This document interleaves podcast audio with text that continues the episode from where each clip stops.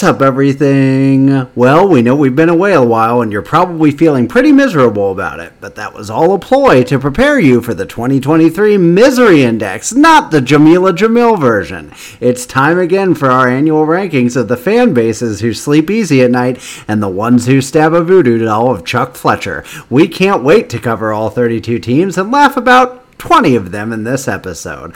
Oh, and also some guy in Toronto signed a contract, so I guess we'll talk about that too. It's a lot to cover, so let's get started and let's get miserable.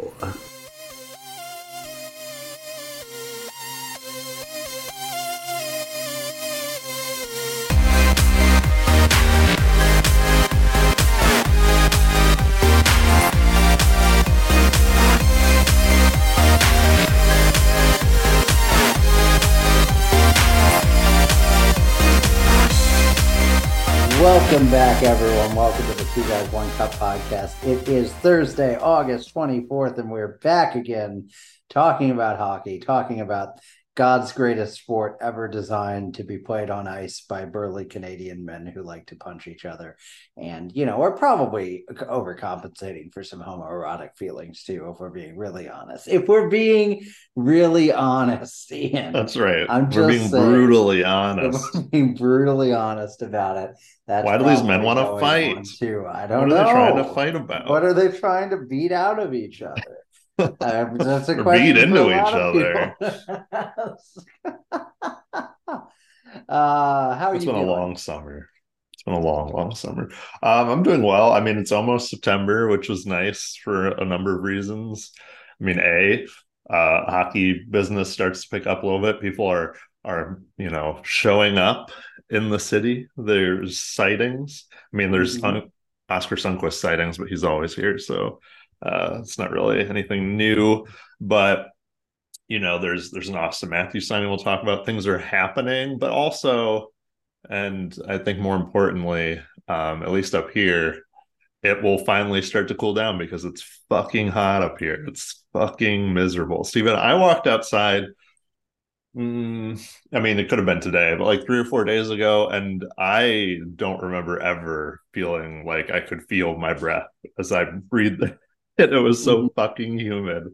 Uh, it's it's not the heat, Stephen. It's the humidity, but it's also the heat because it's fucking hundred outside. Yeah, yeah, yeah, yeah, yeah, yeah. We had My, that for like three weeks down here, and it's a little better right now. I mean, it's still not great, but it's a little better. But yeah, it's awful. It's unbelievably awful. It's yeah, it's pretty gross. And then um, one of my dogs, the, the larger dog, um, mm-hmm.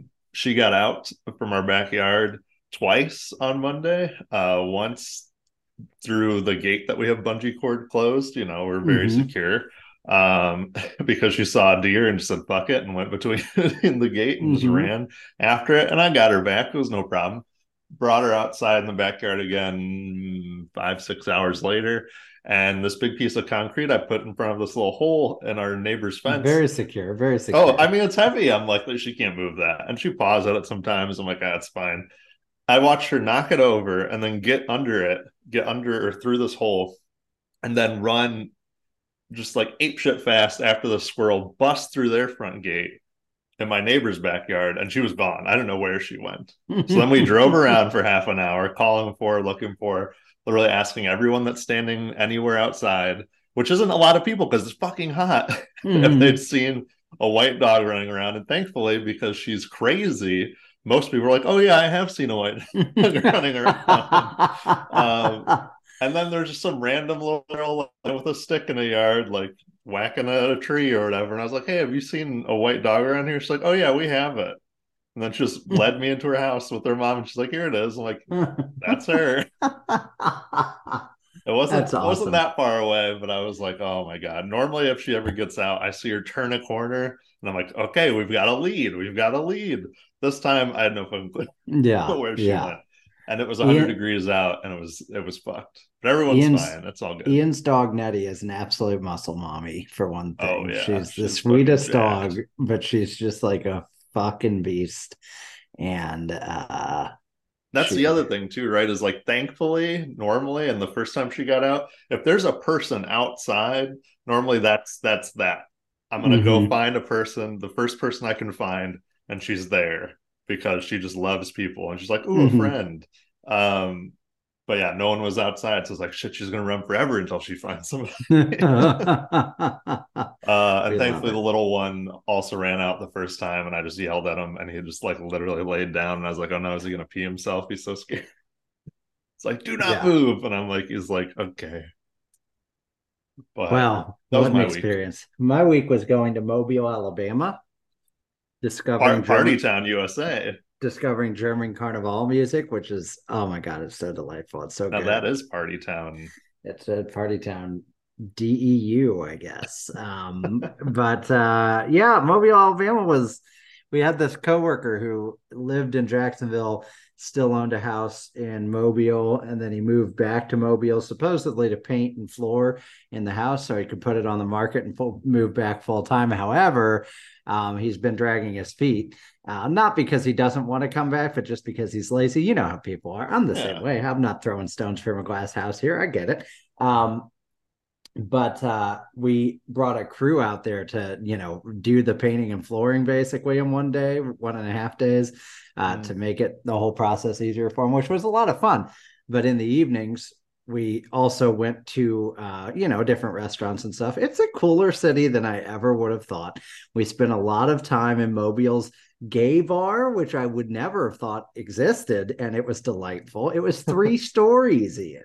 Whoa. The first floor had like a billiards room. The second floor had like a stage for drag shows and a nice bar. And then it had an outdoor seating area. And then there was a whole rooftop bar, which was super cool, except it was, you know, friggin' 98 degrees and humid. So it wasn't pleasant to be out there. But, you know, it's kind of cool. And on the ride, I drove our two German interns in the car and they introduced me to German carnival music and it is a delight. It's the most fun I've ever had in my entire life listening to those songs. So there we go. That's the whole catch up, and here we are.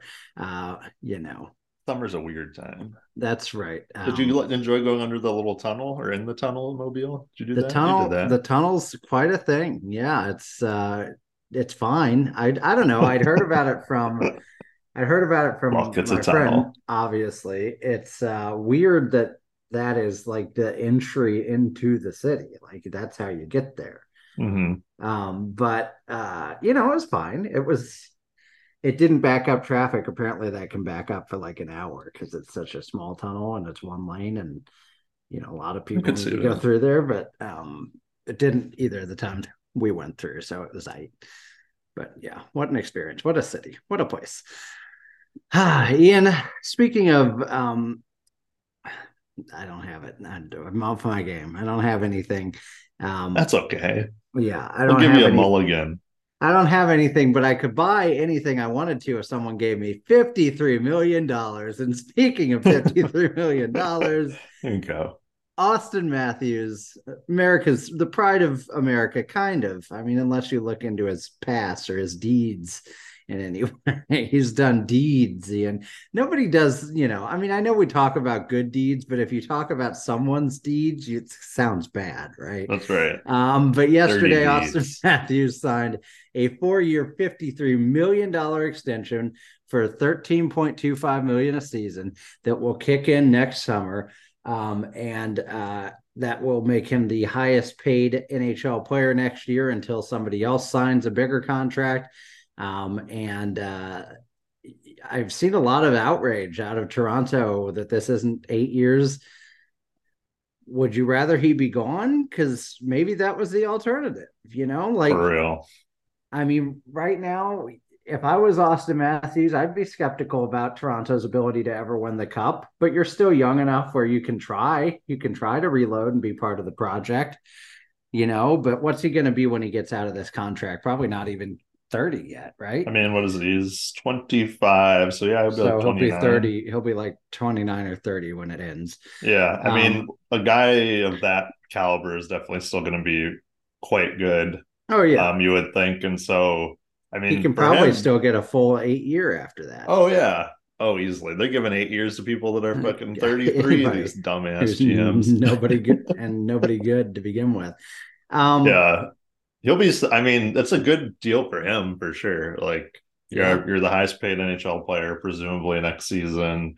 Um, you you know you're a little iffy or i'm a little iffy on like yeah if toronto even has it to win the cup and as i think anyone who's realistic should be but like at the same time it gives you a nice little window to see if um, Treliving can do anything in those four years to make your team better and and improve your team in the playoffs and everything but i do think for toronto it's the only thing that he was going to sign it just feels kind of wacky not that they were ever going to not sign him, but just feels kind of wacky because they have so much money tied up in all of these players, and they still have to sign William Nylander.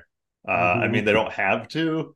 Like he can get to this season without being signed or without being extended because he has this year on his contract. But it's like I'm sure they want to extend him or trade him for you know top value, or he's still got a year left to another yeah. team. And it's just like with what uh, are you going to pay him? I know the thing is like the 10 million mark is the the talking point where it's like, is he going to make 10 million? I'm like, I don't know how you can give him three more million than he's making. You guys are already over the cap by like 13 million dollars, and I know some of that's going to be LTIR and and you're going to send some folks down, but it's still like even then you're probably just making it. You're going to have zero cap room.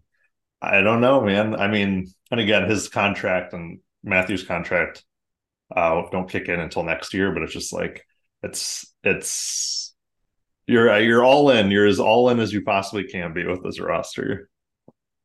Oh yeah, yeah. I mean, they're going to have to get rid of one of Nylander or Marner eventually. I just don't know how that those three can be all making 10 plus million. They don't mm-hmm. have the rest of a team. They did a lot of one year deals this year to kind of cobble together a full roster. They've got nobody on defense signed beyond uh, 24, 25, except for Morgan Rielly who's uh, not that good. Um, he's good, he's fine, mm-hmm. but he's not a cornerstone defenseman, you know, and so um, they obviously don't have a goaltending um, situation whatsoever. I mean, this team, when you really break down the ro- the roster of the Maple Leafs, they're not a cup contending team. They just aren't built like. They've got a couple of really, really great stars at the top of the lineup. But that's kind of it. Their defense is mid, their goaltending's below mid. Um, I know we're we're kind of tiptoeing towards our next subject a little bit, I guess, but you know, I mean, you you just look at them. This this this Matthews thing still though solves the biggest crisis. And again, like if you want to be upset about it, fine. But maybe the alternative was losing him. And would you really have preferred that? I mean, maybe some people out there are crazies and would prefer, you know, you trade him and get just a boatload for him. But whatever that boatload is, it's never going to measure up to what you're actually getting in Austin Matthews. It's never going to make you more of a contender next season. So, um, you know, you got to take the pill. And more players should sign shorter term deals. These players are crazy oh, yeah. to sign eight year deals if they're this good. Why would you ever? I mean, you don't have to go full like Trevor Bauer and Major League Baseball and only sign one year deals, but why wouldn't you sign two, three, four years at a time? You have all the negotiating power. Mm-hmm. If a mm-hmm. team says, we don't want you unless you sign eight years, you say, all right, see you. You know, like especially when you're just you're just that good. You're just like yeah. a generational talent. It's like they're not you can bet on yourself and everyone else can know unless you're, you know, hit with a terrible injury, you're going to perform this well and become even better. It's like why sit there and be like, oh, I'll just take that amount for the next eight years or whatever, especially with the the cap supposed to be going up next year and the year after that and the year after that. It's like you can don't sit on this. I don't know what he would have made if it was eight years, but don't do 12.5 for eight years or whatever and then you're missing mm-hmm. out on mm-hmm. all this money because they've have all this cap space now um and then too like i think especially for austin matthews you don't know what this team's going to be like in four years i mean they might trade marner they might trade Nylander. like a lot of these guys like you said are on one year deals like bertuzzi and domi and so that team's going to look different even just next year so mm-hmm. you have no idea what this team's going to be like in eight years and god why would you ever want to sign an eight year deal in freaking Canada, man? like it's just it's just a fucking death sentence as a hockey player, like both yep. for success and just like being kicked in the nuts by the media over and over again. Absolutely. Uh, so that's enough about Auston Matthews. He made a lot of money. He's not going anywhere for now. Good for them, I guess. Happy for happy for our friends in Toronto. Our one right. friend in Toronto. Hey, uh, he's know, not actually in Toronto, correct? But he's just a right. Toronto fan. That's right. Um, but uh, we've also got uh, I don't even I just this just came across the wire. I don't know who Isaac Ratcliffe is, but he signed. Uh, this just came right into the news with the Blues. Um, so you know, get excited. I guess he's 24. So maybe Doug Armstrong thinks this is a real Martin St. Louis situation. Um, but you know, yeah, that's six goals, 14 assists, 68 penalty minutes. Thing that also happened. Hey, we didn't talk about Jamie Rivers being named play by play commentator. Yeah.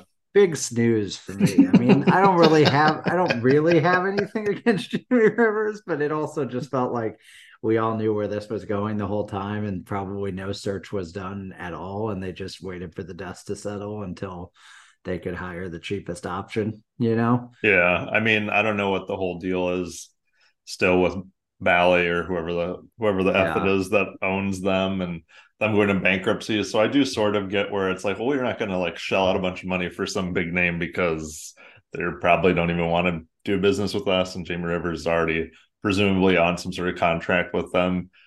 He'll be fine. I just think it's it's a real stark contrast between him and Darren Pang.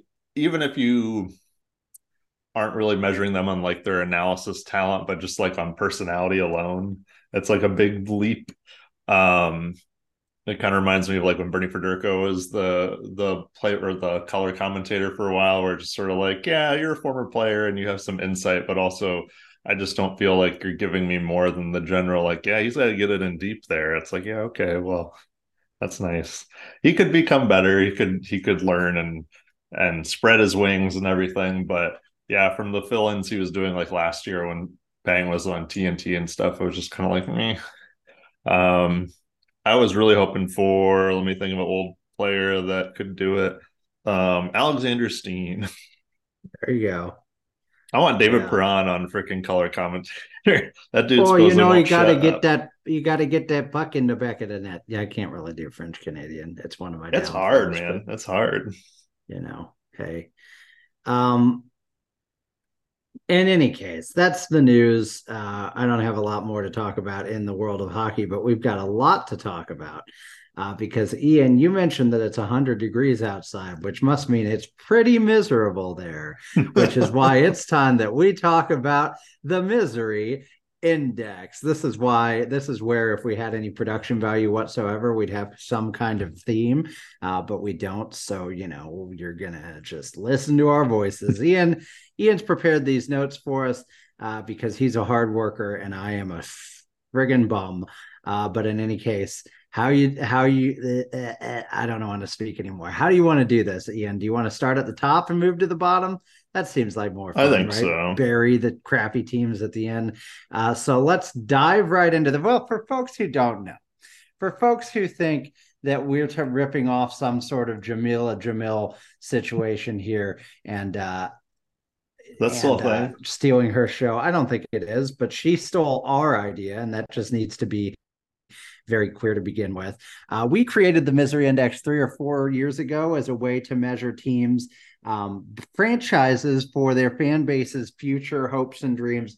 Um, basically, how miserable is it to be a fan of this team right now? Not over the last 30 years, because then, of course, the Sabres will win every year, but right now, looking at the, what you have in house and at the future, how miserable is it to be a team fan of that team? And we do probably put a little more emphasis on the future side of things. Like if you're okay right now, but the next 10 years look really good, that's better to us than if you're decent right now, but the next 10 years look real crappy, you know? So, mm-hmm. um, I'm I'm ready to dive in if you are. I just wanted to check real quick. Uh, during July 6, 2022 episode of Talk is Jericho podcast titled The Impractical Jokers Appreciation Society, Vulcano commented that the show was unceremoniously not renewed by TBS, but they hoped it would come back at some point. This is the uh, Misery Index TV series on TBS. Uh, so we predated them, we postdated them. We number one. Uh, That's right.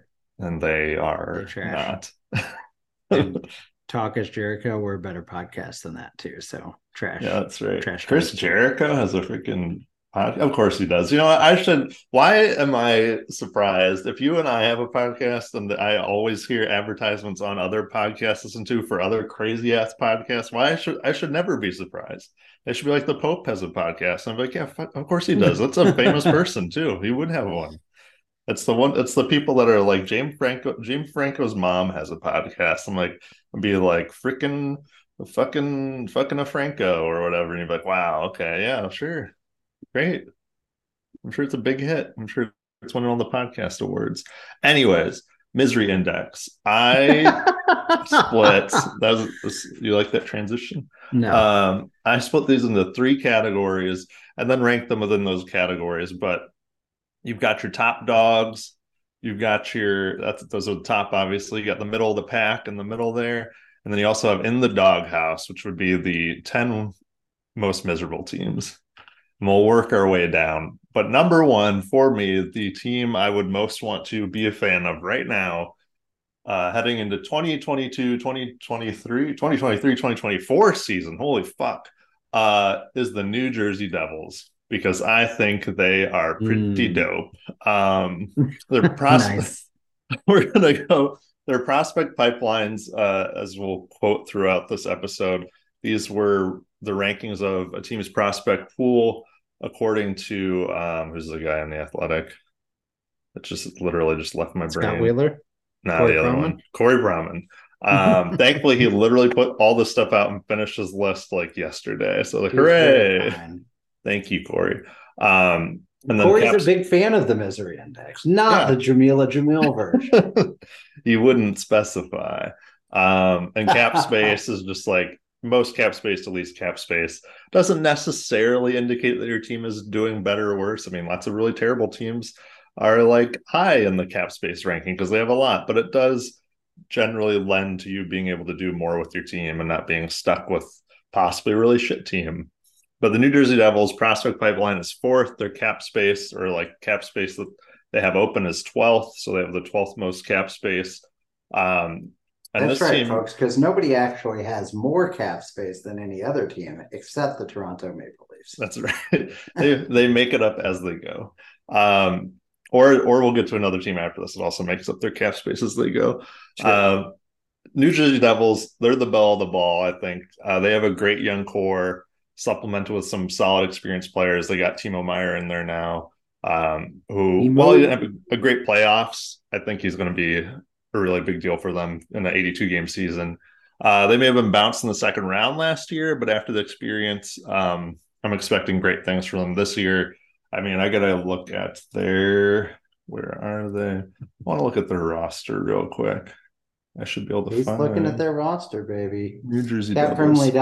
Slash team slash devils. They- they need that. going. Timo Meier, as I mentioned, you've got Nico Hischier, obviously. You've got Jack Hughes. You've got Jesper Martin Bratt, Brodeur, Mark Brodeurs there, Scott Niedermayer, Andre Palat, Tyler Toffoli. Like this is a pretty stacked team at Zach forward. Parisi, I'm pretty sure. Dougie Hamilton on defense. You know, Dougie. You forget about Dougie sometimes, right. you know? their their defense isn't like spectacular, but you have Luke Hughes coming in for the full season. Goaltending could be a little iffy just between Vanecek and Schmid. Like, You've got Luke Hughes and Simon Nemec coming in pretty soon, right? oh, that's right, that's right, yeah. That's So- probably what's adding to this fourth ranked prospect pipeline. Once he's Yeah, out of there, they're going to be straight down to thirtieth. Um, That's fine though. They'll be stud. man, Dougie Hamilton signed for another five years. Damn. I just think this is a team that like there's a chance that they regress because for a long time they haven't been overly good. But from what they showed last year and what they showed in the playoffs and how they played the New York Rangers in the first round, like I just think that they are a a team that's poised to do even was. more. Yeah, that was Uh, great. What do you think of the Devils? Yeah, I mean, I think um I think there's a couple of teams you could put right at the top, but everything you said is certainly true. They have a good case for having the best forward group um, or top six in hockey, and it's a young top six too. You know, those are guys who are 24, 25, 26, not um not 30, 31, 32. Um, their defense, like you said, is amazing, um, but it's got young talent coming through. Um, and, you know, they're going to be a lot of fun for a while. I think their big concern is just going to be goaltending. Um, hard to know if Akira Schmid is going to be the answer in goal. Uh, mm-hmm. One would have to assume that he's probably not, and that that was a bit of a flash in a pan situation. Um, this is a team that certainly might look at Connor Hellebuyck, but I would probably steer away from giving a goalie a long term contract and just let your big players be really good and let mm-hmm. your Akira Schmids be your Akira Schmids. But yeah, they're a lot of fun. Um, and probably one of my favorite non Blues teams to kind of watch and monitor right now. Yeah, I would agree. I mean, they're just a fun young team. I mean, you know, Jack Hughes is only 22 and looks as good as he does. I mean, I know for a while people were like, is he going to be, you know, worthy of being that uh, number one pick in 2019? And it took him a couple years, but also he was playing as an 18 year old. So if he looks this good at 22, I just think it's it's full steam ahead for him. Um, I just love their top six. I think it's such a great team that they've managed to put together through last year's um, trade deadline. It's it's pretty outstanding, and being able to get a full season of these guys um, and there with Lindy Ruff is going to be pretty cool. For sure. Uh, Ian, I'd normally do a switch back and forth sort of thing, but you've uh, you've written these notes for the next team so well that I'd like you to take advantage of this one, please. If you don't I mind. will. So number two, uh, who I thought about putting number one just because it always feels like it should go this way, but I wanted to be uh, I wanted to be crazy. Um, is the Vegas Golden Knights. Their prospect pipeline is 26. Their cap space is 28th. Um, cap space for them doesn't really matter. We'll get to that. While the Golden Knights might have a weak prospect pipeline and not much cap space to speak of, who gives a shit? They certainly don't. They never have, and they just won the cup. And you can say, but what about it doesn't matter. This team could maneuver its way out of the Minotaur's maze to another cup easily. Like it doesn't it doesn't seem to matter what sort of cap shenanigans they get themselves into, what cap troubles they manage to stumble upon. It's they just kind of move somebody out because somebody wants that player and they move some new shiny player and and it works. It's been working. I'm waiting for it to not work because it seems like at some point they're gonna move somebody in that just does not fit their culture, just really messes with that whole team. But Pietrangelo's worked, Eichel's worked, Stone's worked. Like they've all worked so far, and they have a cup to show for, for it. Their future in terms of like their again their cap space and their prospect pool, like it could be better. It is a little rough, especially given the fact that they've traded a lot of their firsts their first round picks away and even the picks that they've made with their first round picks like when they started out those guys are all gone so mm-hmm. when they do hit the skids it's going to be tough sledding for them. But I just think with the way this team is set up and the contracts they have um, for some of these players being pretty long term, I think that they're just going to be a team that's going to be contending for the next handful of years here. I mean, I'm really happy for Bruce Cassidy. You know, fired last summer in his own living room by Don Sweeney, and now he's a cup champ. Like he seems like a really good coach for them. Bill Foley mm-hmm. as an uh, owner is annoying. He's kind of an annoying old man, but um, he doesn't seem like a mean old man, which is which is a plus. But he's willing to do what it takes to win. Uh, same with their GM Kelly McCrimmon. Like, I think they're a nice one-two punch. Kelly McCriminal, more like. That's right. With these signings, Kelly McCriminal slashing signings, just slashing. Um, I don't know. I I flip flop between them. Vegas being first or second or third, but I had to put them top three, especially because they won the cup. And it feels like if they won the cup next year, I wouldn't be like, what? You can't win two cups in a row. I think, especially given the fact that, uh, you know, the Penguins have done it in the recent past. And then even more recently, the Lightning have done it. It's just like, I don't know that I can write off a team and be like, well, they won last year, so they can't win this year. It's like, well, I've seen it happen twice now in the last 10 years. Yeah, they and, might actually have a goalie anyone's heard of this year, too. Hey, that's right. Yeah, I mean, yeah, they did that all with what's his name, Adin Hill. I mean, mm-hmm. I guess they mm-hmm. did it with a bunch of them, but they did it with no real starting goalie. Um, I just um, want I just want to say before we move on to the next team mm. here, uh, that copy read a lot more interesting on paper than Ian delivered it. So sorry, oh, sorry. folks at home for not. That's why he's the writer and I'm the I'm more I'm more of the written word, even though I don't write. I'm you're English kidding. Person. That was delightful. That was delightful, Ian. You're the best. We love you. Everybody loves you. Say it, everybody. You're gonna hear everybody saying it. All the cats. You, in in the case of this podcast, you are literally the cat's meow. Oh no! Got him. All right, folks. So what yeah, a wordsmith. I, I echo everything you say about the Vegas Golden Knights. Uh, I tend to hate them a little bit, but they do it, and they do it pretty well. So they're a great on them. That's right. Colorado Avalanche. Um, much like Vegas, Colorado doesn't have a very good prospect prospect pool at 25th, and they don't have much cap space at 29th. But they do have MacKinnon, uh, Nathan MacKinnon, Cale Makar. Um, they have uh, Rantanen in the fold, and they possibly have a lot of cap relief uh, in the Landeskog situation. Um, that's hard to know exactly where that ends, and it, it is a big question mark because if he it's does. Try to come back and then just isn't himself, but he's their captain, so they have to kind of like give that could get ugly. Um, but they're definitely positioned to make a run at the cup for years to come. They made the um, they made some interesting moves this summer, including the Johansen trade, getting him for half off. Colton Ross trade, uh, the Miles Wood long term signing. I mean, they've got brought some people in here. Um, Andrew Cogliano's still there, so you know that's good. Jonathan Drouin. It's going to be weird watching this team next season. You're going to hear a name and be like, "Huh, he's on oh, them," yeah. you know, and then like it's going to be one of those situations. But uh, the defense is as good as it gets, pretty much anywhere.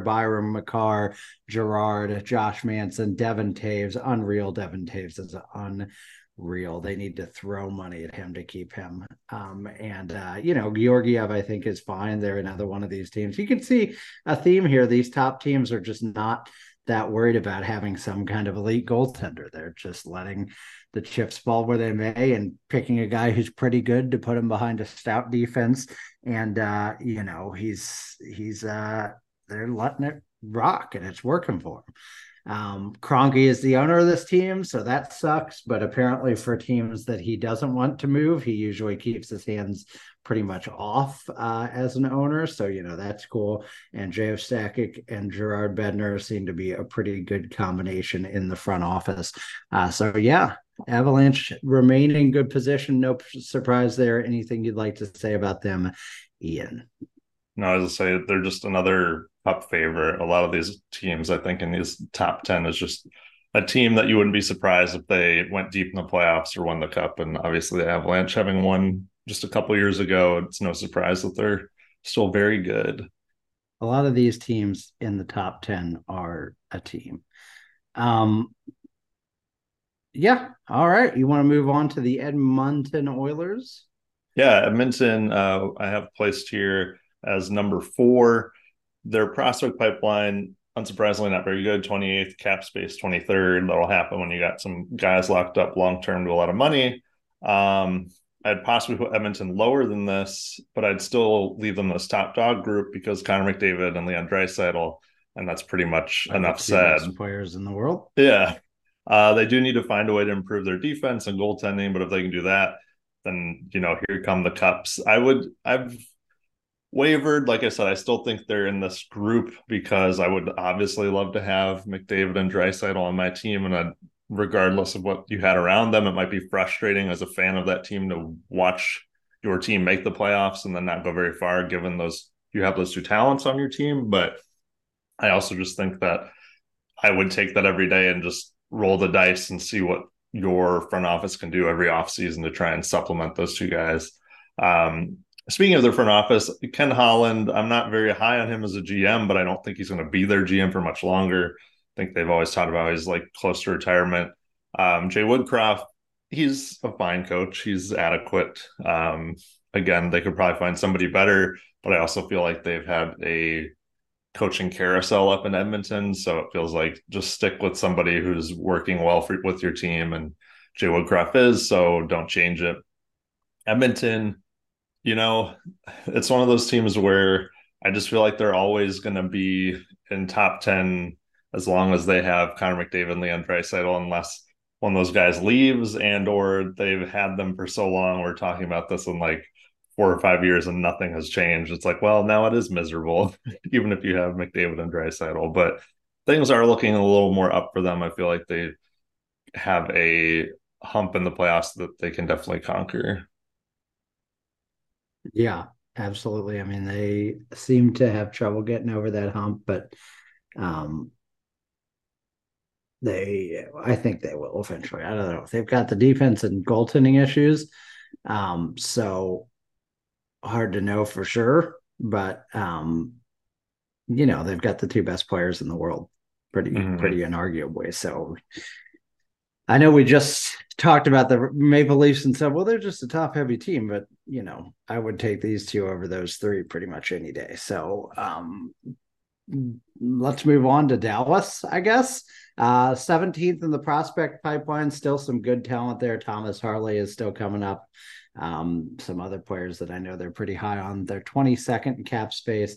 Um, they transitioned really well from the old guard to the new. Benn and Seguin are getting older, uh, but both had kind of rebound seasons last year, and they've got you know some young stars and Jason Robertson, Roope Hintz, Wyatt Johnston, uh, Miro and Thomas Harley, Jake Oettinger, those guys um, really showing how important it is to draft well. Um, you know, some of that is chance and everything, but none of those guys. I mean, I think Heiskanen was a fourth overall pick, but most of the rest of them were mid round picks or or not even first round picks, and you know they still have a whole new group of stars.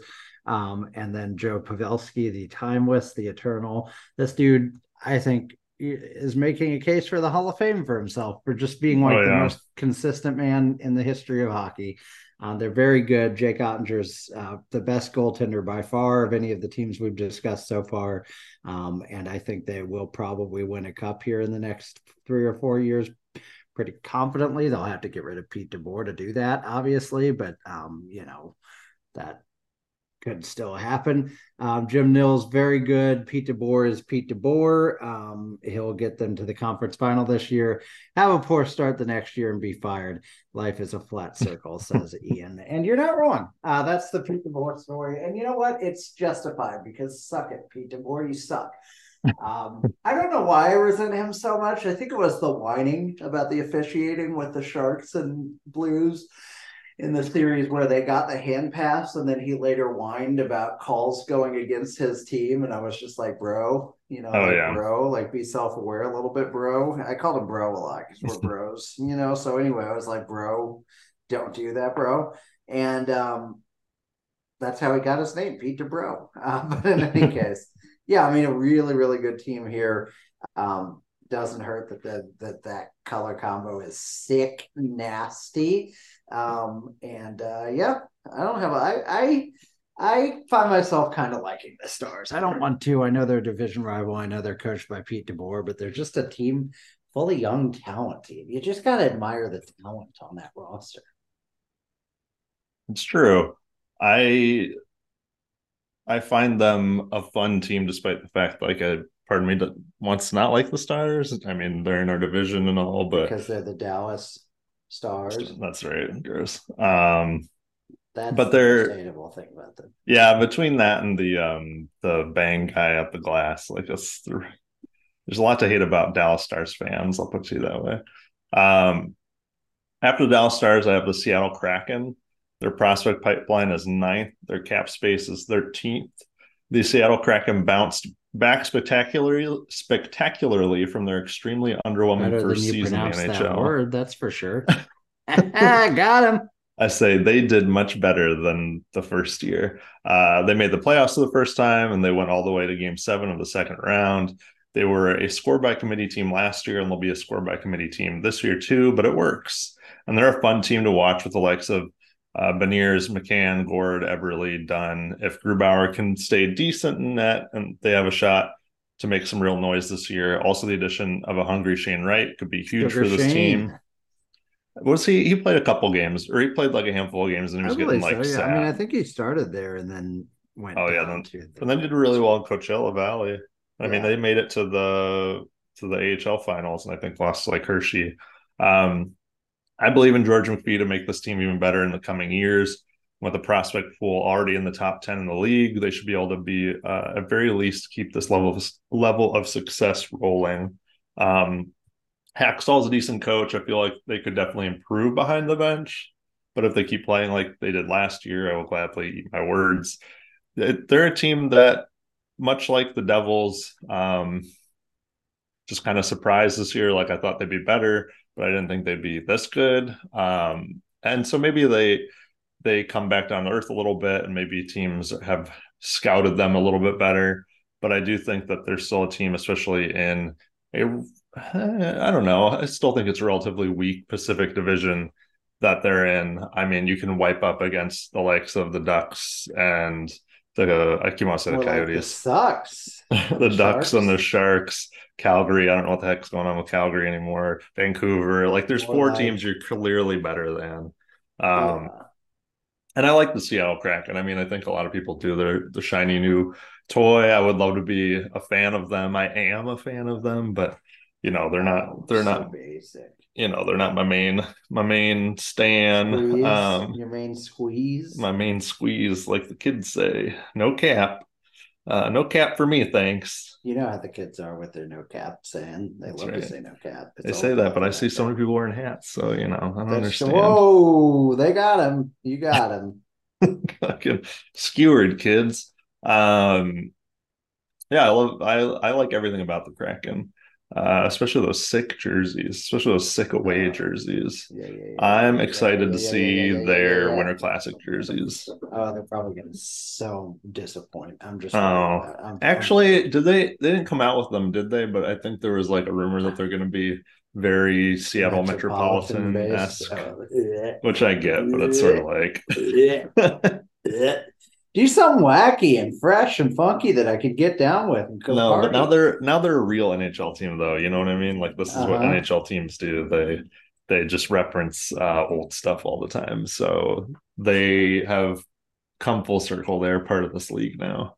But is I think George, they're is George McPhee there now? Yeah, he's their GM. No, George. Ron uh, Francis. Uh, Ron Francis. Right? I don't know why. I get those two confused. I was like real confused no, you're right. for a second. I'm not trying to be a dick and call you. I literally, they probably. If I'm trying to do that, you'll know. George McPhee. Looks like that. Ron Francis. Okay, they don't look. They they have completely different hair colors, um, but they both have big noses because they're old. Well, there men. you go. Yeah, that's that explains it. That's why they got mixed up. That's just big friggin' noses. Hey, George, you got a big nose. You know, that's what Ian says to people. Anyway, mm-hmm. Carolina Hurricanes, are they too high? Maybe. They're are they good? No, maybe. are they the new Blues, the new San Jose Sharks? Maybe. They're always in the playoff mix. They don't ever make it. I'm so sick of this team. Honestly, I I I hate the Carolina Hurricanes. I really do. I'm I I don't want to like that deep within me that feels wrong. Like I want to like this team. I want to see them succeed, but I'm just so sick of hearing about how this team is great and will be cup champions one day. And then not only do they fall apart each year, but they fall apart spectacularly. Um, they're an incredibly deep team. They should be able to break through. They just extended Aho. They added Orlov on the back end for two years. That was a great deal. Michael Bunting is a great addition. Uh, they still have Slavin Pesce and Burns. Um, they should be good. And they've got Svechnikov, Necas, uh, Jarvis, Kotkaniemi, Jordan Staal. It's great. It's great. Uh, but the goaltending is just okay. Uh, Andersen, Freddie Andersen is fine. Raanta is fine. Um, if they can be fine in the playoffs, that'll give them a shot. Tom, Tom Dundon is willing to hold his ground when it comes to spending too much money uh, on certain players, uh, which can be good, but he's a bit too hands on um, as an owner. There's Rob Brind'Amour, who I think most people would say is probably the best coach uh, or certainly one of the best coaches in the game right now, up there with Bruce Cassidy, Jon Cooper. Um, I would say probably that's the the golden triumvirate at the top. Jared Bednar, maybe. Um, mm-hmm.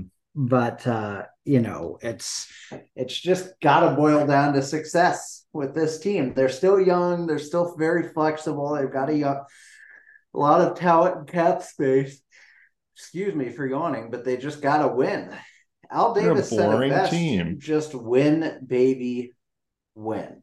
You know, um, and we'll have to see if they can do it. Anything you want to add about the Hurricanes? Uh, I mean, I agree with you. They are a they are kind of a boring team. They are the the get over the hump team. The weird hump for them is the conference finals of all things. Like they got swept by the Bruins in 2019. They made it there last year. Did they get swept by the Panthers? I think they yeah, did. I think so. They, Apparently, you can't win. You, spectacularly every time. You can't win in the conference finals. But at the same time, I look at that team and I there's not a lot I would change about them. Like I still think they have a really good core. Their defense is solid. Like the goaltending, I guess, is the thing I would change. But like they're like you said, their coach and Brind'Amour is really good. Um, so it's hard. It's just one of those things where it's like you kind of just have to like run it back a little bit and see if you can make make but how long is that work. an option Ian? uh i don't know. For did a while. you're carolina this, did you just you, say make the soup work? Yeah. Aw, aw. but no he folks he's using my analogies now. That's so cute. Um anyway yeah i mean i agree with you but make it work. Got to be full meal. They're always going right. for that they're always going for that clear soup, you know, that you get at like oh, sushi, oh, mm-hmm. which I love it, but oh, it's not a meal. Oh, I love that. that's um, like a little that's like a little appetizer. Well, I mean, yeah, that's why they give it to you like that. Yeah, yeah, but I mean, it tastes delicious, but then when it's gone, it's like I could drink sixteen more of those. And, what if you went to that and that's all you wanted? You're like, can I just have more miso soup? We can get yeah. you a big bowl. No, no, no, no, no. I just want it in a little bowl, and then I want, and I don't want a bunch of little bowls. Just I one do love, bowl I time. do love those soup spoons that they have. That why aren't oh, those yeah. common everywhere? Anyway, uh, the Tampa Bay Lightning, interesting situation for Tampa Bay. Looks like they might be on the downswing finally, uh, but they've been so good um, and so long. I don't think this era of the team probably has another cup in it, um, but they went to three in a row and won two of those. So, uh, you know, what are you going to say? You're going to call them terrible yet? They still presumably have a great coach and great management. Maybe they need a couple years and can reload. Uh, they still have one of the best goaltenders in the world. They still have superstar players in Kucherov, Stamkos, uh, Victor Hedman uh, Vasilevskiy, obviously. Um, Brayden Point. I mean, God, they've still got so much talent. Um, but you'd have to think that they're pretty close to not, if not rebuilding, at least reloading in a significant way. And, uh, you know, that's why they're a little farther down here. Yeah, definitely a team that's in that weird spot. Um, I guess you could almost sort of compare them a bit to like a Pittsburgh Penguins or a Washington Capitals, but I still think like Tampa Bay is still a top contending team and can still possibly win a cup with this score. I do think they are going to have to work around the edges a bit because they don't have that same depth that they had uh, for their two cup wins or even their last cup run. Um, they definitely don't have the third and fourth line that they did before. So if you still have Brayden Point and you've got Steven Stamkos, you've got Nikita Kucherov, um, Hedman, Sergachev, obviously Vasilevskiy in that. Like you can work around those guys and see what you can get get done. And I think BriseBois seems like a pretty good GM, so I think it's it's definitely possible. But even having said that, a lot of these guys are getting older um, and have had a lot of a lot of hard miles on them now after like some really deep cup runs. So I'd still, yeah, I still think they're a possible cup contender, but it does feel like a team that if they take a couple steps back, they're definitely sliding down the misery index um, pretty quickly. And then you go across the state, cross Stevens' great state, to uh, the wow. Florida Panthers. That the, for a second. I was like, what do I have to do with these two teams? And I was like, oh, that's right. A lot. Their uh, prospect pipeline is 23rd. making eyes at someone in the doorway their cap space is 26th. But Ian, blink twice if there's a burglar in your house. home. now my dog's licking my feet. Uh, can you hear that? Can you pick that up? Oh, he loves it. Are my feet No, that dirty? There's no Uh, tongue, tongue ASMR going on. That's right. Is it Frankie? Oh yeah, he loves What licking up? the feet. What up, little Frank? We could go eat real, real food. Sorry, I've been I've become I've become distracted because the Florida Panthers aren't that good. No, they're actually they're actually quite uh they're quite decent. They won the best loser award last year, being bounced in the Stanley Cup Finals by Vegas. Uh, the Uh-huh. Panthers are poised to be good for the next while with a roster made up of Matthew Tkachuk, Sam Bennett, Sam Reinhart, Carter Verhaeghe, Aaron Ekblad, Brandon Montour. The real question is, can Bobrovsky keep this past spring's performance up, or will he turn back into a pumpkin? And if anything, you look at his history, he's really a year on, year off, uh, with sometimes even a, a couple years off in between the ons. So I wouldn't be betting money that he's going to be amazing this year, but then you got to see if uh, Spencer Knight can step in and take the net after last year. I think Bill Zito's a good GM. I think Paul Maurice remains a good coach for now. He's he's getting up there. He's coached an awful lot, but he he seemed up for the task in Florida after having the hockey love beat out of him by the Winnipeg Jets. So Uh-huh, You know, uh-huh. I they're they're an interesting team. Like teams have definitely passed them. I feel like in terms of just like interest or how good they are. Say like the Dallas Stars or the um, New Jersey Devils, but like I still think Florida is a good team and they've proven that they can win the playoffs. They seem like they're built for the playoffs with guys like Tkachuk and and Montour and Bennett. Like they are going to pulverize you and they have enough talent that they can at least outscore you here and there uh, to win games. And they won two series like that. I mean, they won three series like that. They got a sweep. Um, they won their first finals game ever in franchise history. I still think they're a good team. I just wonder. Um, I wonder if they can do it again. I guess they can make the playoffs. I just wonder if they can make a sort of deep run like that again, or if they're going to be figured out after all eyes were on how they were were playing some of these teams in those series.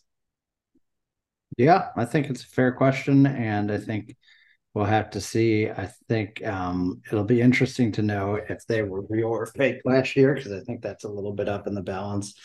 Um, they could move either way on this list pretty quickly. I think they obviously still have a lot of talent that's not too old. Matthew Tkachuk's still a superstar and a very young superstar at that, but uh, you know, they got to prove it a little bit. And speaking of teams that have to prove it, it's the Buffalo Sabres at 10th. But why? Um, and uh, the answer is this team's already on the upswing in a big way, and they still have one of the best prospect pi- pipelines in the league. Um, Tage Thompson is a stud and has a long career ahead of him. Rasmus Dahlin and Owen Power are leading their back end, uh, which is ridiculous. Devon Levi and net, he's a Jedi. Uh, I've heard because people won't shut the fuck up about it. Jesus Christ, this league, get is there's anything if there's fucking anything remotely cool or unique, they just run it into the Oh, yeah. ground.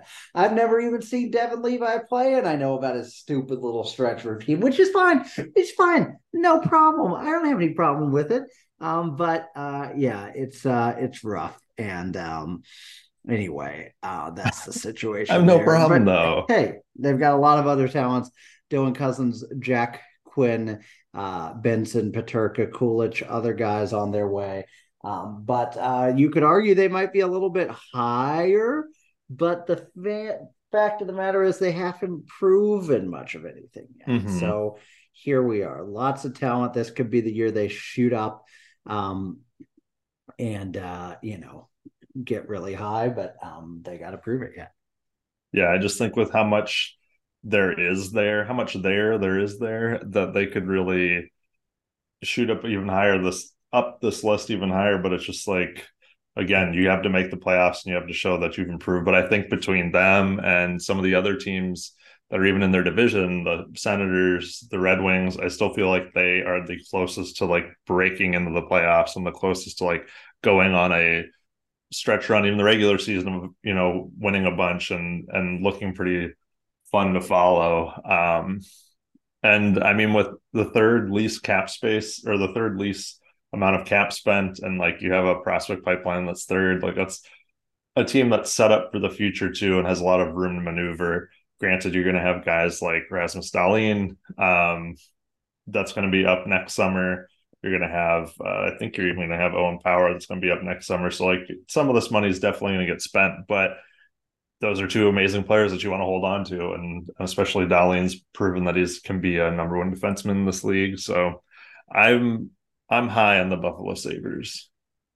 Absolutely. I think everybody is. They just have to show. Remember, remember when we put them at the bottom? I'm pretty sure they were That's at the right. bottom for at least for one of years. ours. Is this what we forgot them from once, or was that a division? Preview? No, that was division that was preview. Division preview. Yikes! That was a long time um, ago, but we didn't forget them again. So we have we, indeed. Improved. We are getting better. That's true. We are getting better. She, you just have to really look. She's beautiful, but she's dying.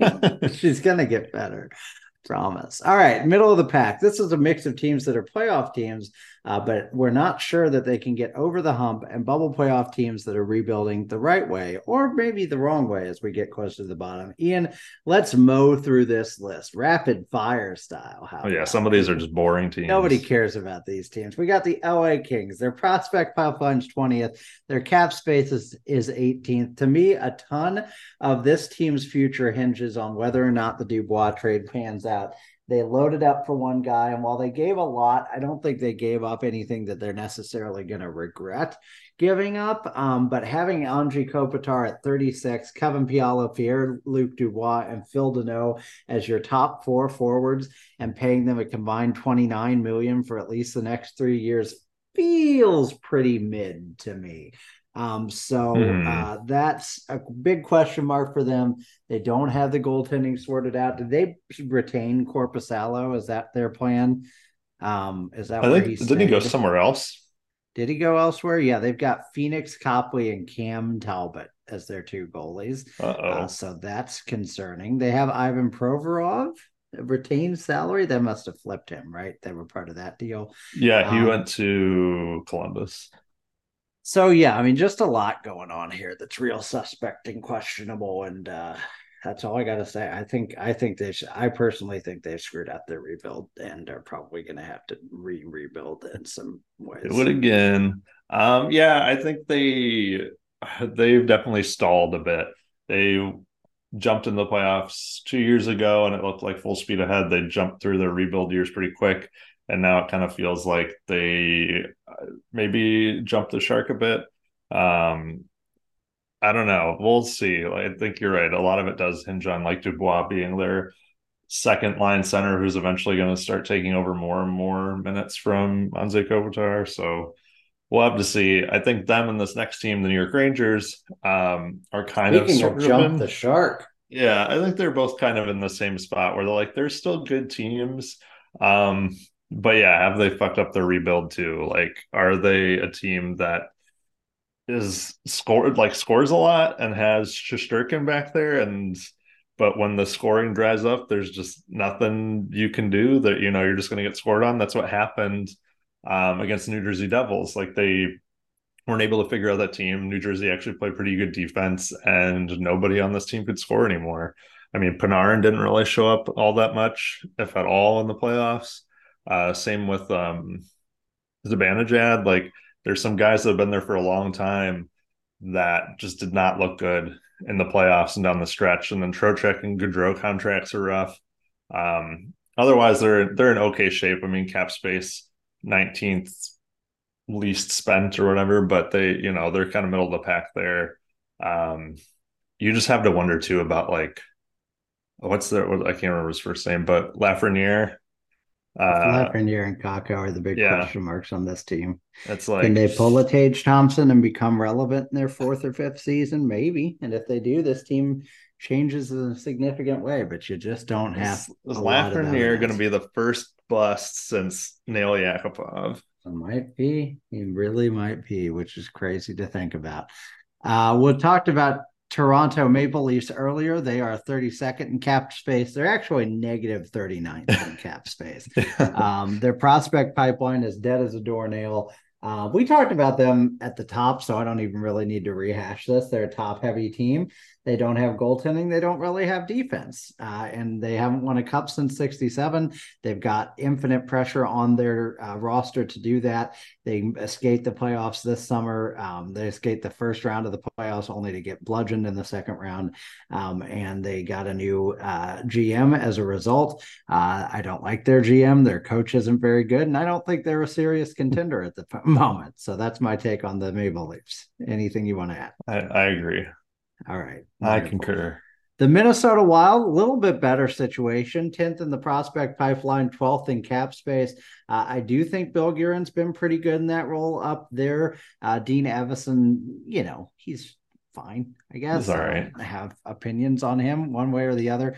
Um, they've got a lot of a lot of talent. Uh, obviously, Kirill Kaprizov, very, very, very good. Um, Matthew Boldy, uh, really good. Um, you know, Joel Eriksson is good.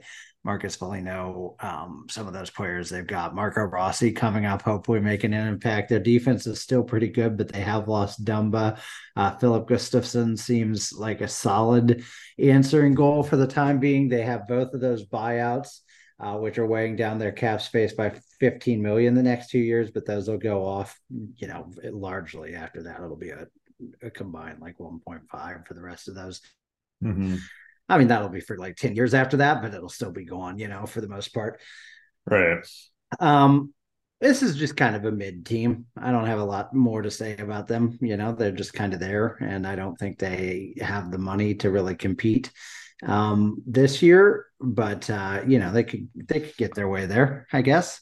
Yeah, I mean, I would agree. I think that they're they're they're pretty mid as you can come. Like they'll make the playoffs probably, and then again be bounced in the first or second round. Um, and they've got fun players there, but they're not really going to be contenders until two years from now or make any headway because they just have that 15 million against their cap this year, next year. Um, it's pretty mm-hmm. amazing that they've been able to put together like a decent team with that in the way. Because uh, once that's freed up and the cap goes up, they could make some pretty big signings. So we'll see what happens with them in the future. I'd say the Winnipeg Jets are also very much in that same category of just being like very mid. Um, I would have put them further down, honestly, if they hadn't traded Blake Wheeler or hadn't traded Pierre Luc Dubois because they were pretty freaking miserable. But Wheeler's gone, Dubois has been traded. They have uh, Vilardi, Iafallo, and Kupari coming in from the uh, LA Kings. So I think kind of like how a lot hinges on Dubois in LA, I think a lot hinges on those three kind of having impact, especially Iafallo and Vilardi um, this year for the Jets. So we'll see how it goes. But again, a team that maybe they make the playoffs wouldn't be shocked, but I'd also wouldn't expect much from them. Um, and then not to be super homer or anything like that. So let's see. This is 12. LA King was were LA Kings were 11. 12, 13, 14, 15, 16. Yeah, I put them dead center. I didn't mean to put the Blues dead center, but I did. Um, our prospect pipeline was ranked 18th. Our cap space is 17th. We're about as mid as you can get. And this team really is sort of like, I mean, um, well, we've talked about plenty, so I don't even know that we got to go into it, but you know the defense issues, you know the potential goaltending issues, and you know that the forward group can kind of swing either way, right? Like it could be a, a, great group of guys that could not work out, and then we're free from Kapanen and Vrana. So you and you've got Hayes in there. It's just like to me, I would expect any other fan of any other team to look at the Blues and be like, "Yeah, just seems they seem fine." Like, yeah, I would expect them to think exactly what I think of the Winnipeg Jets. I'm like, yeah, they're not the greatest, but they're not like the worst. So okay, that, that would be it. Yeah, that's fair. Um, and that's boring, and that's why we're angry. That pretty much defines the Calgary Flames perfectly as well. a team that made the Matthew Tkachuk trade and then Jonathan Huberdeau fell apart. You have to assume he bounces back some this season. Um, you have to assume, right? Yeah. They've got a new goal or they got a new uh, coach. Coach, yeah. They don't have old man Muppet face. Mackenzie Weegar um, is in there now as well, and he's been solid. He was okay last year, I think, but um, you know, Markstrom is Markstrom going to be good? Is Huberdeau going to be good? Those are kind of the big questions. What difference is the coach going to make? I certainly think this team is a team that could surprise a lot of people because maybe the Sutter Sutter effect was just that negative, you know, and just that taxing on a lot of players that um, are going to kind of have the monkey off their backs a little bit, so to speak. But um, they've got to prove it on the ice to be really excited. They need a new stadium. They're going to constantly be talking about relocating until they get a new stadium. That's not fun for fans. Um, they've got a new GM. Uh, who was it? I don't even. Oh, it's uh, it's what's his name, Kirk Conroy. Yeah. Um, which is you know, I always it's always something to me where it's like this GM sucks um, but what if we got his top lieutenant as our next GM? Who's learned like, nothing up front, who's learned everything he knows from this GM. Yeah, exactly. You know, I always like too when they're like, so now the Leafs are looking when they look for defensive help, they're definitely looking at the Calgary Flames. Like, yeah, great. Wow, yeah, of course. Shocker. How creative. Anyway, um, you know, mid enough, I guess. Yeah. Ottawa Senators, a lot of the Canada teams here in a row I can't seem to get over the hump. They've got all the talent. Um, they've got guys like Stützle, Brady Tkachuk, um, Chabot, some other guys that are real stars. They just need to put it together. They're in a brutal division. I mean, I'm conv- I'm certain they would have been a playoff team in most divisions last year, but Atlantic is tough, um, and they're going to have to unseat a king to get that done. Um, anything you want to add about Ottawa? No, I'd just say yeah that they're one of these teams, and we're kind of getting to a few. We'll get to a few rebuilders, but a few teams that have been in rebuilds for a while now, and it's kind of like sort of getting to their shit or get off the pot, where it's like, uh, okay, you've been you've pretty much have been in the devil situation the last three or four years of like you should be good, you should be making some noise, and you're not. And I agree, um, the Senators are in like a really tough division, but it is kind of like, well, it's just sort of how you what you draw. You got to try and be at least better than the Sabres, and you're not. So I don't know, man. Right. Um, Chicago Blackhawks next. Their prospect pipeline is second. They shouldn't How... deserve. They don't deserve to be this high. Oh yeah, they don't deserve to be this high. Obviously, um, you know, in terms of us being fans and wanting to be fans of another team, they're dead last. But uh, that's right. Their second prospect pipeline, second in cap space. Obviously, they're in the midst of a rebuild, but they have a lot of good players. In fact, probably the best player in Connor Bedard. I can't say that I am not a little jealous of Chicago Blackhawks fans. It is kind of fun when your team is in a rebuild and you have some really, really nice prospects moving along, and you're going to be able to watch Connor Bedard in all his glory this year. You're going to have Darren Pang calling those goals. So, like, good for you. They they're still lower here just because they've got a ways to go. Like as anyone will acknowledge, um, Connor Bedard, excellent player. He is not obviously enough, and they have a lot of really good prospects coming up. But again, those guys aren't going to be there quite yet either. So they're still probably, I'd say, like at very least two years away from being like a team that's competitive every night maybe even three, but they're still going to be a lot more fun to watch if you're a fan of that team than last year, the year before that, or even any of those years you had Jonathan Toews and Patrick Kane crying that they needed freaking Brandon Saad back. Like this is probably the most fun year for a Blackhawks fan since uh probably like 2015 honestly. Because 2016 was pretty much the end of it after we spanked them. So like uh this is they're moving up unfortunately for us but they're moving up um, and then sort of the same thing with Anaheim Ducks, right? Like they're the other team that has are just above the Blackhawks and that their prospect pipeline is first, their cap space is first. They're spending no money on anybody, and they have a lot of really good prospects. Unlike the Blackhawks, you know, Connor Bedard. Um, you've got God, what who they pick again? It wasn't Fantilli. Who's the other guy? Carlsson. Uh, uh, uh, yeah, Carlsson, Leo Carlsson. Yeah. Um, still a very good player, but you're not you're not quite as excited as saying as having Bedard. And I also think the Ducks are maybe a little bit behind the Blackhawks in terms of like turning it around. I still feel like the Ducks are going to suck for a little bit longer. But again, they are they fully committed to a rebuild. Um, Verbeek is fully committed to this rebuild.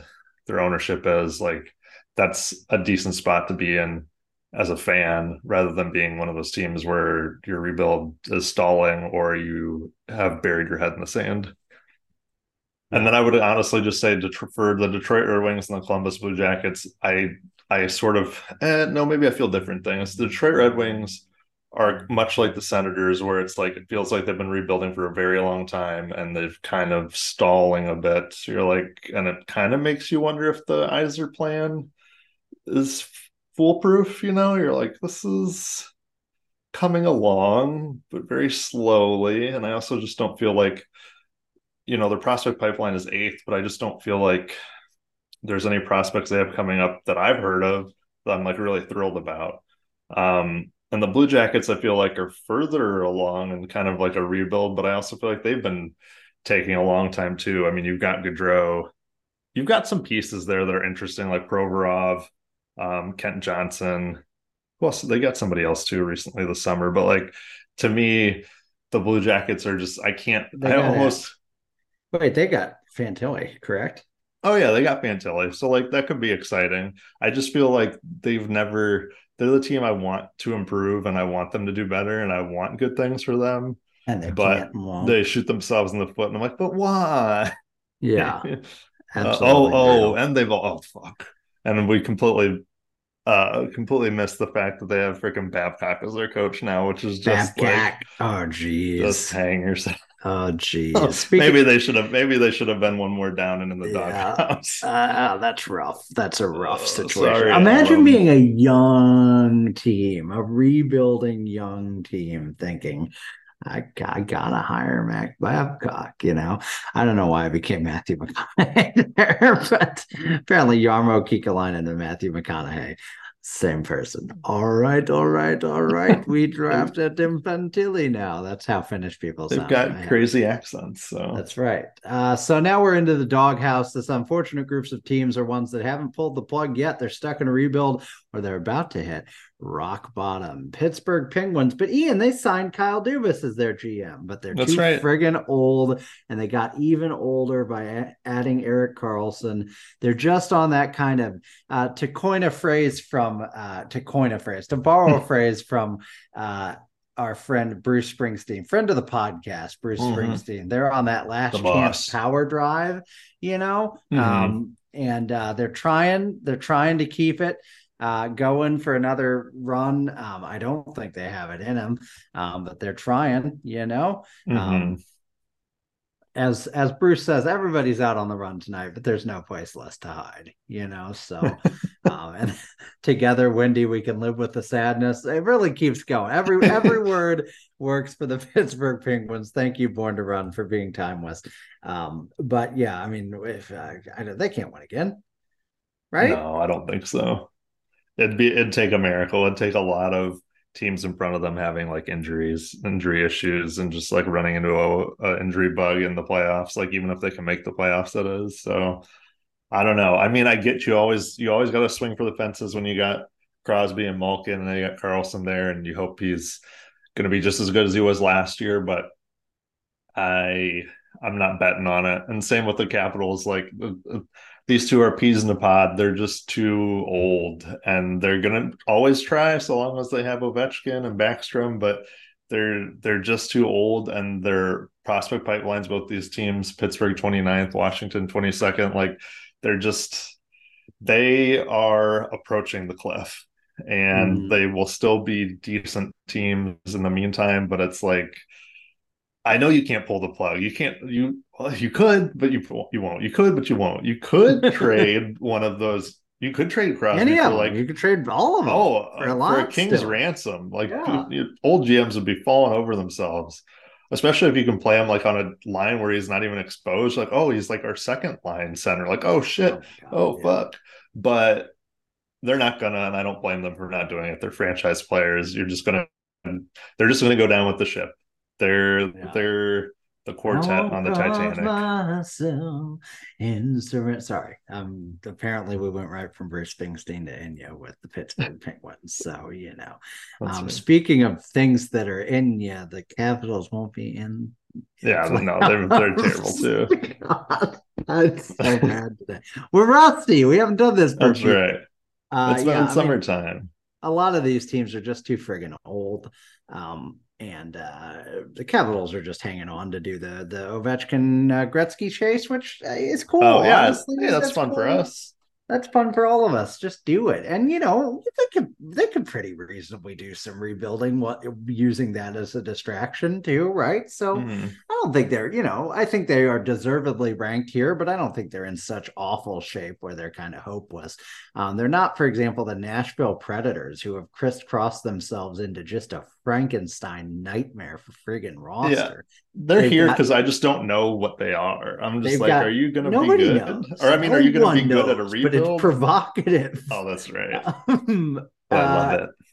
They uh they have uh Juuse Saros for two more years, and that's the only thing even keeping a pretense of a competitive team here. They've got listen, listen to this group of forwards: Ryan O'Reilly, God rest his soul. Oh yeah. Uh, Gustav Nyquist, Colton Sissons, Cody Glass, and then you're where I'm about to name Ian. If if you have heard of hold on one two three four five six seven eight nine. If you have heard of three of the next nine players I'm about to name, four, let's say four, I'll be shocked. Okay, are you ready for this? Yeah. Yakov Trenin, I think I've heard of. Yeah. Philip Tomasino, I know was a good prospect for a while. Uh, we're talking Juuso Pärssinen, the most mm-hmm. Finnish name I've ever oh, heard. Yeah. Entire frigging life, by the way. You know when you look at a name and you're like, you could be Swedish, but you look a little weird. That's a that's a Finnish name.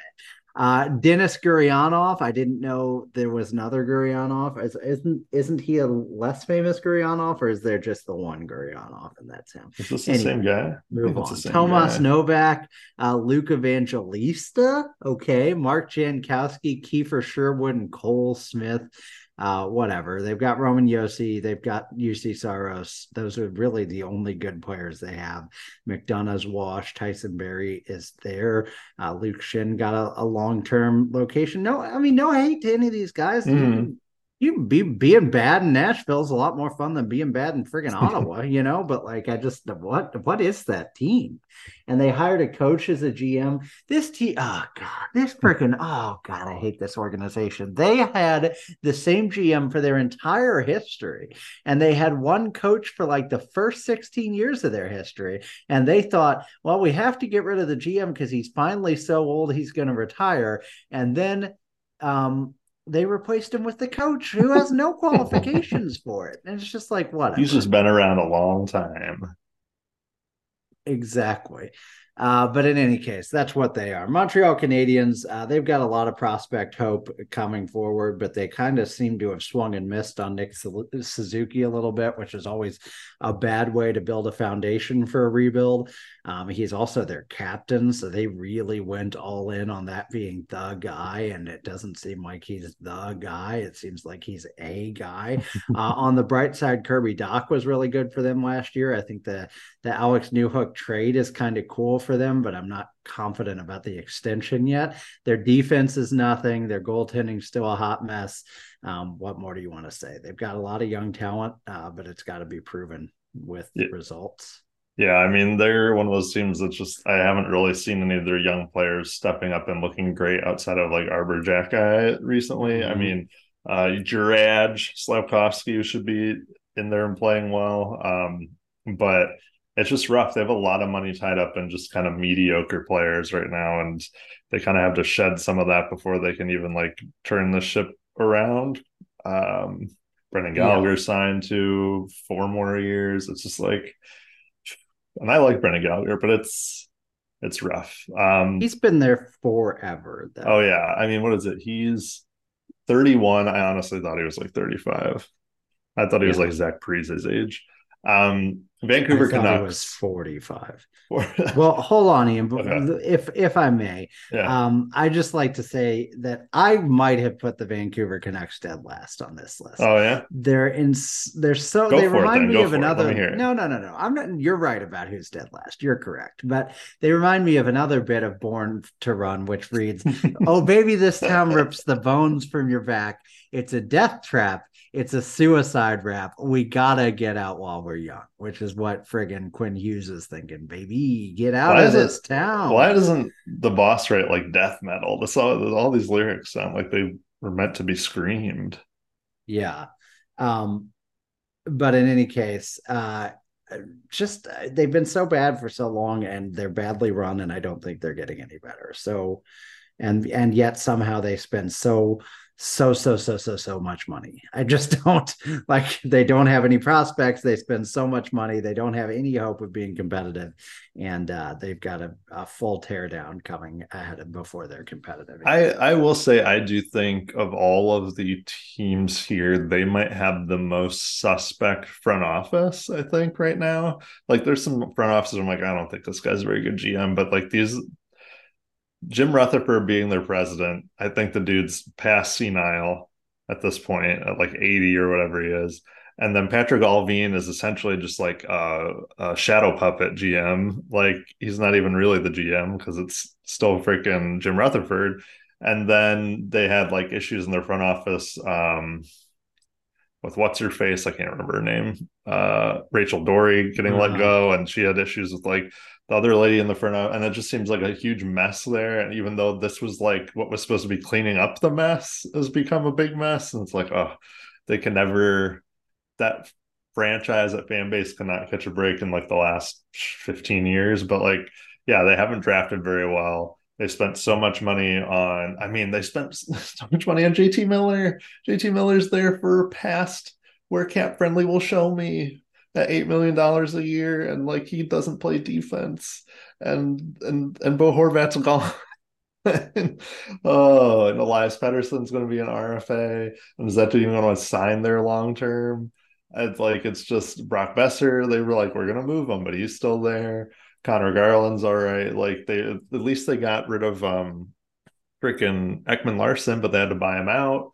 Like it's I don't know, man. It's so rough up there, and I think they're like the worst run Canadian team, which yeah, is saying something because which is saying something. Yeah, exactly. It's freaking um, rough. Moving on to Boston, man, this is a team. If it hadn't been for recent success, they could also be a lot higher. Uh, they are so fucked, so screwed for so long, and good, good good riddance. You know what? You had 20 years of absolute dominance. You deserve a couple years at the bottom. And they'll probably get the deus ex machina mm-hmm. of the next Connor Bedard because we know how this league takes care of the original six. Um, but man, they are screwed Ber- Bergeron is gone. Um, who's their coach now? Oh, Jim Jim Montgomery did a great job last year, but they're going to fall hard. Mm. Might not hmm. be this year. They might cobble it together for a few more years, but rough future for those guys. No prospects at all. They haven't drafted well in over a decade. They've just had. What was the three? What was like? They had three draft picks in a row, or they had like two. And oh yeah, like... it was like and it like serpentine it was like three in a row of five and it like serpentined around like two superstars yeah i'm like oh how did you up. do it was one of like jake DeBrusk so like that was like the best of the three and it was like yeah he's yeah. fine but that's pretty that's pretty rough um i would have had boston lower except for i agree i think they're such a big franchise and such a big hockey market that they're just going to find a way to be mm-hmm. better sooner than later but yeah, yeah, they are definitely like on the downward spiral. Ah, uh, here it is. They they drafted Jacob Spor- Sporl, Jake DeBrusk, and Zach Senyshyn. The next three picks in a row were Matt Barzal, Kyle Connor, and Thomas Chabot. oh, oh my god. That hurts to read. Oh God! I hope whoever put that together has got like immediately fired. Oh. God. Oh my God. Yikes! Yeah, this and is right why you're thirty seconds. Was Denis Gurianov? So you know. Yeah, I'm sure they can have him for a pretty penny. oh, that honestly caused me physical pain to read. Yeah, I was like my skin's crawling. Um, after Boston, San Jose Sharks, Prospect Pipelines 13th, Cap Space 7th. I just think they are still like they've they're rebuilding. They've said they're rebuilding. I just think they're going to have a lot more sucking in their future before they are even remotely close to being a fun team to watch. Yeah, they could they prove me wrong. Karlsson contract. They did.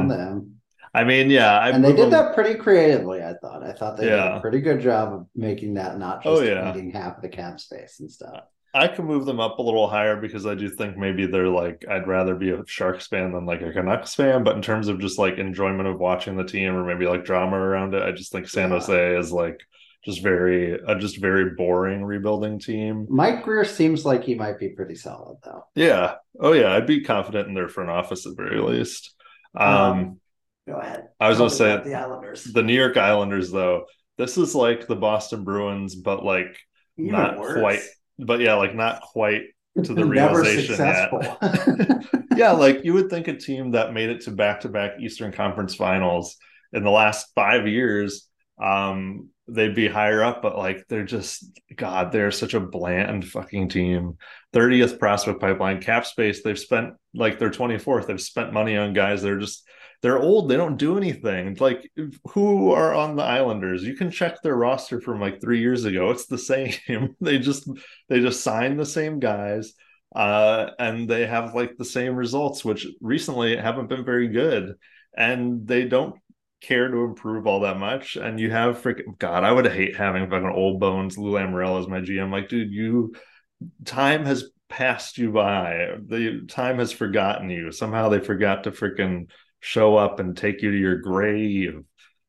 That might be a little rough, but like he's just but it's just like I would hate having some geriatric dude, past geriatric, post geriatric, as my GM. I'm like, this guy doesn't know how to build a fucking team, and everyone on this team is like, yeah, they're a two, they hit and they're two way, and I'm like, okay, so I'm gonna fucking score. I mean, they have uh Bo Horvat now for a full season, but I mean, they got him when and like November, December, like. And even yeah, I the- got news for you. Bo Horvat, not that good, yeah, like that was his best season he's last fine. season, scoring He's wise. but he's not amazing. It's just he fits the Islanders though. I feel like he's like he's Oh, fine. He's he? he's, Yeah, a, he's a totally he's fine player. okay. Yeah, Yep. and I just think that this is a team that's so close to realizing that they have to rebuild like again. I feel like they Mhm. rebuilt and they hit like a brick wall, which was like we made the playoffs. And now, like I said, I know they made it further. They're also like a playoff team. You know, when they make it in, they they play a certain style that's gonna get them far. But it's just like they're they're not fun to watch, and Mhm. they're a bore of a team. And I just, yeah, I I think they're a few steps behind the Bruins in terms of having all these old guys leave and be like, including their GM, and be like, we got to completely gut this team. Yeah. Um, These last two, Ian, almost deserve to be in a category of their own. yeah, Um, if the rest are in the doghouse, maybe these guys are in the outhouse. But like, they're they're so compelling to me because they're for opposite reasons too. oh Like, yeah, If if if folks are keeping track at home, you should be able to deduce the two teams we haven't talked about yet: the Philadelphia Flyers and the Arizona Coyotes. Um, and you could rank them any which way for me. I do think, you know, I said what I said about Canucks, but I think these these teams are a step below them in the sense that it's so interesting to me because Philadelphia is terrible and they'll never admit they're terrible and there's no hope of them not being terrible because they'll never admit they're terrible so they've Mhm. got nothing to look forward to except i guess matt Michkov, who's going to be a stud but like that's about it um they uh they're one of these old old upper crust blue collar teams and so they're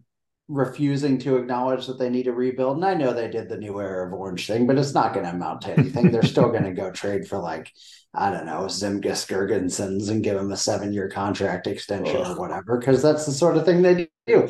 And the Coyotes, on the other hand, have no money, no hope of a future, are obviously going to move, and their poor fans are just stuck wondering where and when. Um, they're infinitely drafting and rebuilding and never drafting well or rebuilding effectively. Um, they're one kind of like uh again i think i've used this phrase, again but they're one kind of like deus ex machina hope of somehow luring uh, auston matthews. That door is now closed. Not that it was ever really open you know like they can't build an arena. They're playing in a college gymnasium there's no hope for either of these franchises your thoughts yeah. I was gonna say Philadelphia's front office is just so such a debacle. Even with um, what's their new GM now?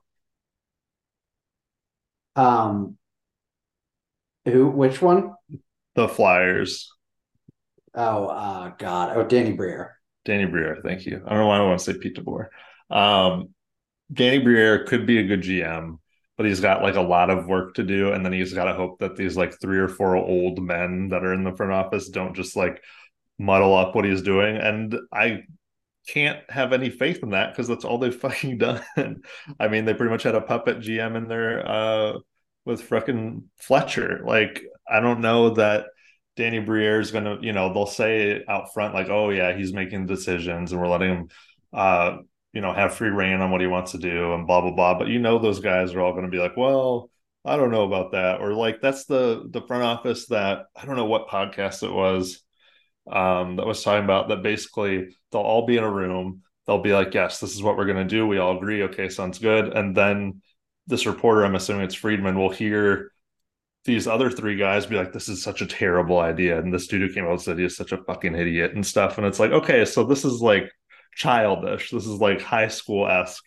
That's how this team is being run, like with just like stabs behind the back. And it's like, uh, and like you said, this team, this franchise just can't admit that they're bad. And they're like, we're the Broad Street Bullies and this is how we do things. And we've got freaking um Tortorella is our coach, and like he's he's gonna bring a mean streak to us and stuff. It's like you have to be good. You just have to be good. And that's not how being good is anymore. I can't like their most recent star of like the modern era is Claude Giroux, right? And that dude's mm-hmm. old. Like if you were like, oh yeah, he's like a modern star that they had. That guy got drafted in the freaking mid two thousands or whatever. Like he's not, and he's not there anymore for one. But like it's just like they don't, they haven't had a player since him that's like, oh, here's our modern day flyer. Like, and yeah. it could be Michkov, and it could be Michkov, but like not until like two or three years from now, probably. So, and God, if you're him, you got to hope that this team turns it around. Uh, or I guess you could just like stay in Russia. Um, but you know, those are the same. This this is how bad this franchise is. It's either come here, stay in Russia, and staying in Russia sounds pretty nice right now compared yeah. to playing for the Flyers. And then Arizona, Arizona is just like it's like the honorary degree. It's like the fact that like Connor McDavid's always getting the league MVP. So it's like, okay, well, who who comes second? Who would you think would get a league MVP after Connor McDavid? It's like who's the most miserable team after the Arizona Coyotes because they're obviously the most miserable team. no, yeah. no place to play. Play in a rink that's smaller than OHL rinks. Um, you know, they were going to have a thing in Tempe. Oh no, that's gone. Um, they've been rebuilding for probably the last 10 years. Their last playoff success is like in 20 like 13 they have had crap owner after crap owner, like crap building after crap building, and like it's it's insane that they haven't moved yet. Um, it sounds it sounds more likely than not they are going to move for once. It sounds like that, like with the fact that they have this owner in Seattle, the owner of the or Seattle, Salt Lake City, the owner of the Jazz, saying that oh we accommodate the NHL and whatever they want to do, and we want a team and yada yada and it's quote unquote close to Arizona. So it's possible. Here's a question Do you think they move before Auston Matthews' contract ends? Because I literally was going to say in an earlier blurb, like, oh, well, Auston Matthews, when his contract's done, he could still go to Arizona, but Arizona might not be a team yeah, anymore. I think they'll be gone by then, personally. Yeah.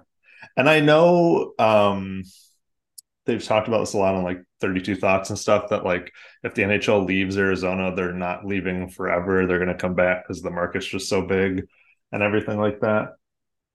But they um they're going to have to come back with like their research completely and fully done yeah. to like get a good owner because I feel like Bettman was just like, we're going to have hockey in the desert. This will be fun. And then he just gave a team to somebody. And then this team has just been passed around from like snake oil salesman to snake oil salesman. And it's just been like, it's never been good. So they have to go, they have to basically probably get some young mogul, business mogul that's like, I love Arizona and I'm from here and I want, and I love hockey and I want this to work. Like you just need somebody that's like super passionate and has the money and they've just have never found that. So until they find that, there shouldn't be a team there. And I feel bad for their fans. Like you don't deserve to have you know, honestly, if I was them, maybe I would want them to freaking move because I'd be like, I want something better than this. And if this is all you're going to give me, just like get the fuck out of here. Like, if I don't, I don't know if I'd feel this way, but if like the Blues were just like shit and their ownership was shit and they just didn't do anything to like be any better,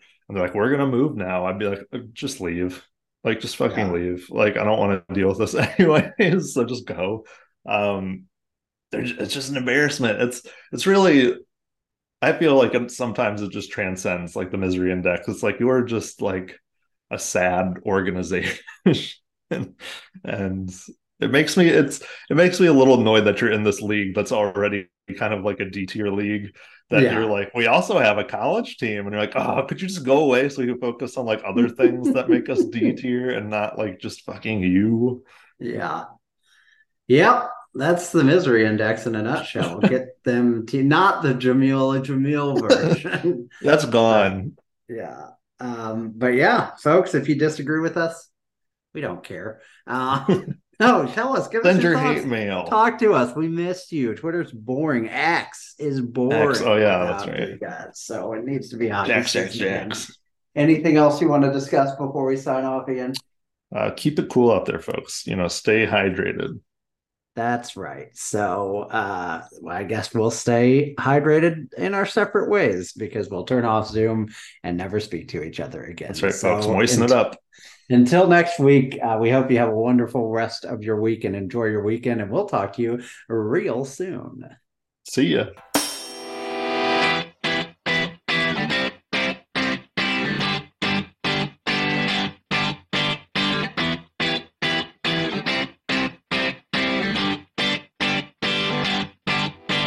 stehst an der Thek mit Dinge Schmetterlingsflügel Und all die Typen neben dir sind kaum noch zu zählen.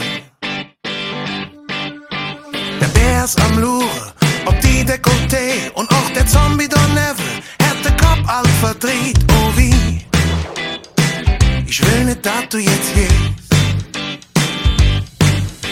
Der Blö und auch der Superman luren dich als Stunde an. Pass auf Prinzessin, das Krokodil will dich fressen.